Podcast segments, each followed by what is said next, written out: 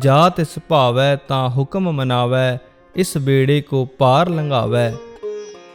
ਇੱਕ ਵਾਰ ਸੰਤ ਜੀ ਮਹਾਰਾਜ ਸੰਗਤ ਨਾਲ ਬੇੜੀ ਵਿੱਚ ਬੈਠ ਕੇ ਜੇਲਮ ਦਰਿਆ ਪਾਰ ਕਰ ਰਹੇ ਸਨ, ਤਾਂ ਬੜੇ ਜ਼ੋਰ ਦਾ ਝੱਖੜ ਅਤੇ ਤੂਫਾਨ ਆਉਣ ਨਾਲ ਬੇੜੀ ਦੇ ਮਲਾਹ ਨੇ ਬੇਨਤੀ ਕੀਤੀ ਕਿ ਬੇੜੀ ਡੁੱਬਣ ਲੱਗੀ ਹੈ। ਮੇਰਾ ਹੁਣ ਕੋਈ ਵਸ ਨਹੀਂ ਹੈ, ਤਾਂ ਸੰਤ ਜੀ ਮਹਾਰਾਜ ਨੇ ਸੰਗਤ ਨਾਲ ਇਹ ਸ਼ਬਦ RAM ਜਪੋ ਜੀ ਐਸੇ ਐਸੇ, ਧਰੂ ਪ੍ਰਹਿਲਾਦ ਜਪਿਓ ਹਰ ਜੈਸੇ। ਦੀਨ ਦਿਆਲ ਭਰੋਸੇ ਤੇਰੇ, ਸਭ ਪਰਵਾਰ ਚੜਾਇਆ ਬੇੜੇ।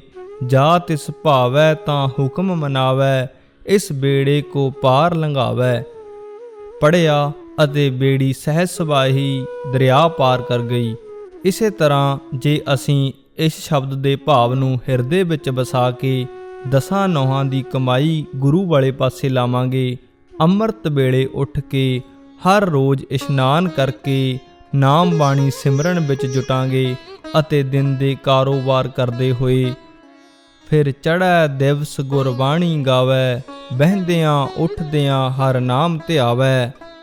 ਦੇ ਮਹਾਬਾਕ ਅਨੁਸਾਰ ਚੱਲਾਂਗੇ ਤਾਂ ਇਸ ਜਨਮ ਵਿੱਚ ਵਾਹਿਗੁਰੂ ਨਾਮ ਜਹਾਜ਼ ਚੜ੍ਹ ਕੇ ਇਸ ਸੰਸਾਰ ਰੂਪੀ ਭਵਸਾਗਰ ਨੂੰ ਪਾਰ ਕਰਕੇ ਨਿਰੰਕਾਰ ਦੇ ਦੇਸ਼ ਸੱਚਖੰਡ ਪਹੁੰਚ ਜਾਵਾਂਗੇ।